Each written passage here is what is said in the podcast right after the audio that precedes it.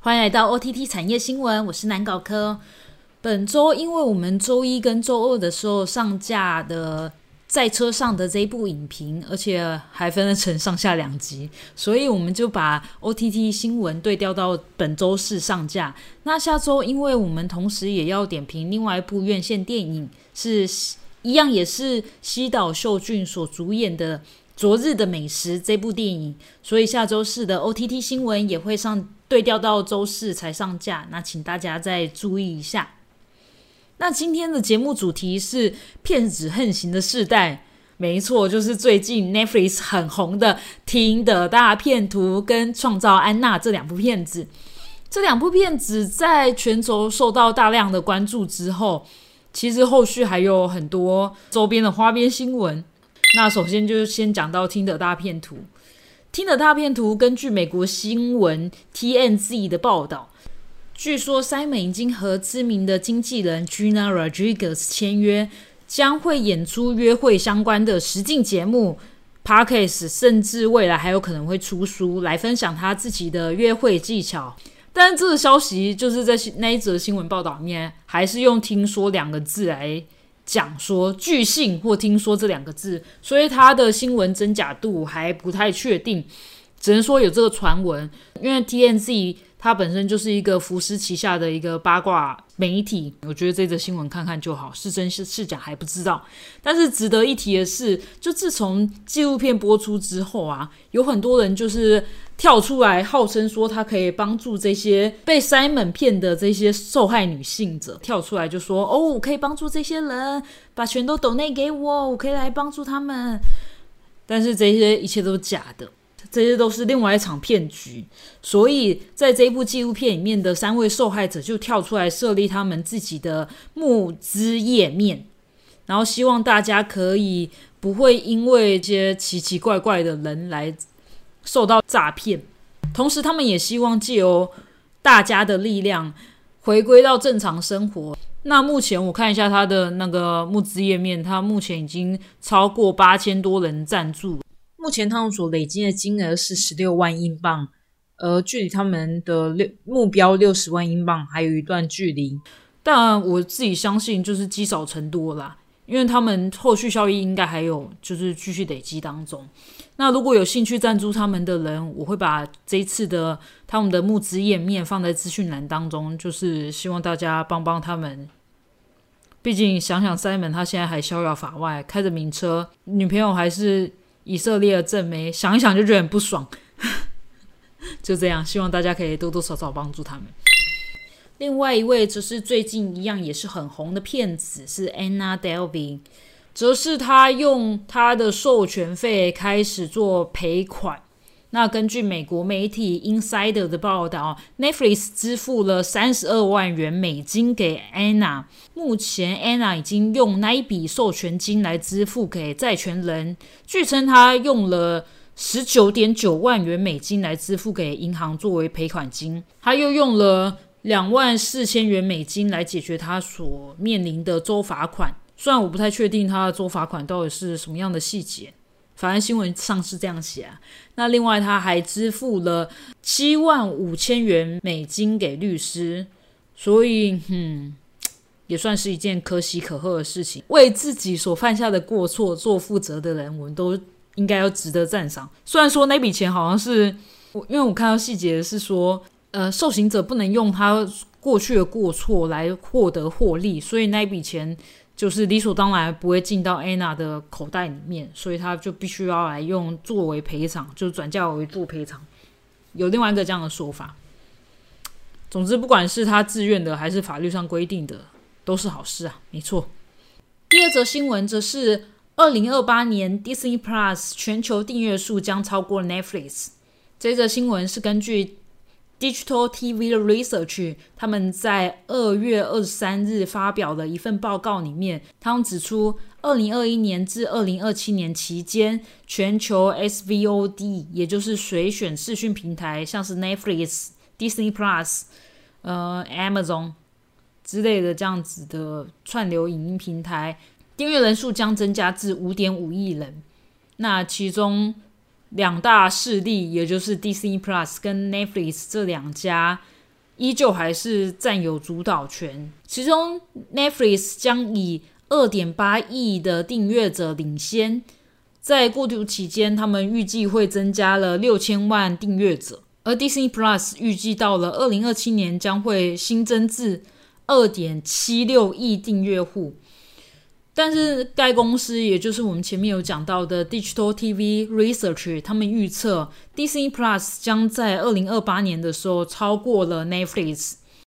该报告还指出，未来到了二零二七年的时候，大约还会有一亿零六百万的 Disney Plus 用户将会来自于子品牌 Hotstar 所在的十三个国家。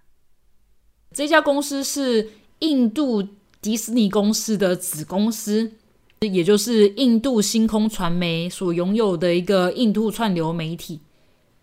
那本身除了 DC Plus 的内容，它还包含了 HBO 跟 Showtime 之类的内容。那还记得去年年底，其实有一篇新闻是在讲到 DC Plus 跟亚马逊还有 Netflix 在印度销价竞争的事情。我不知道大家有没有对这一则新闻有印象。本身他们印度版就是一个人口大国，那当然各家串流影音平台都想要竞争这个处女地，是合理的。但我昨天在写稿的时候，我查到英国的三星手机业配新闻，他们说只要购买最新的 S 二十二那一只手机，他们就可以送一年份的 Disney Plus。免费观看一年份，然后我就 我就觉得天哪，真的是这两家强强联手，真的太过分了。然后为了抢订阅户，真的是不择手段。台湾好，这不是叶配，我先讲，这不是叶配。台湾我自己有看到的是，台湾大哥大好像绑门号还是什么之类，买新手机绑门号，然后也是会送送 DC Plus 的。那个免费试用，但至于用多久，我没有去研究。那回到 D Digital TV Research，它其实还是有针对其他的平台做预测，像是 HBO Max 到了二零二七年的时候，将会新增六千五百万订阅户，达到了九千万人。那派拉蒙 Plus 则是增加了五千五百万订阅户，到二零二七年预计会达到了八千八百。万人。另外，他们的首席分析师 Simon Murray，嗯，在这次的报告里面也有评论中国跟美国的总订阅户的市场趋势。他指出，到了二一二零二一年底的时候，中国和和美国的总订阅数量其实是相当的，但是因为中国政府的干预，嗯，中国整体的订阅户。就是成长其实是趋缓的，那因此到了二零二七年，订阅户他们估计只有三点七四亿人。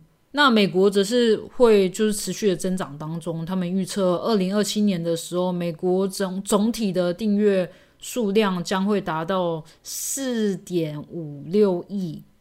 这个观测，我觉得也呼应到这几天中国对科技监管的压力，导致阿里巴巴跟腾讯这两大公司股价重挫，在短短三天就包售了一千亿美元。那根据新浪科技报道，中国移动通信联合会元宇宙产业委员会他们在二十一日公布说，元宇宙产业自律公约。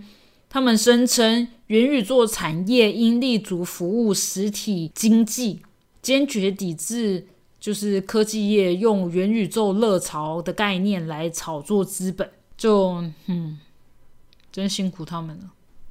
好吧，第三则新闻，第三则新闻是跟金钟奖的制度有关。金钟奖节目跟戏剧预计将在今年的时候分开举办。那文化部。会在今天的时候公布一一一年度金钟奖改革说明。那未来金钟奖颁奖典礼节目跟戏剧将采不同天来分开举办。那这项改革其实是符合和串流平台之后的趋势，因为其实现在有很多的节目，他们只会上在。串流平台上面，比方说 Line TV，它有自己独立的节目；Catch Play 有出产自己的节目，而且 Catch Play 的节目其实有些我都觉得哇塞，感觉好好看。然后 My Video 也开始尝试做自己的自制节目，所以。未来金钟奖的颁奖典礼，它不再会以电视台为主，而是鼓励，就是不管是平台或是内容创作者，都可以来参加金钟奖的盛典。未来颁奖也会以内容为主体。那这项政策的改革，我觉得也是可以解决往年就是金钟奖就是颁的又臭又长的状况，每个人拿到麦克风就停不下来，这真的是 颁到颁奖颁到没日没夜的。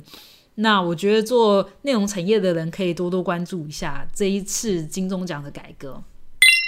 第四则新闻则是一个嗯比较伤心的新闻，就是高雄的实权电影院它只经营到三月一日。这也说明一下，高雄实权电影院它是目前高雄最后一间的二轮电影院，然后。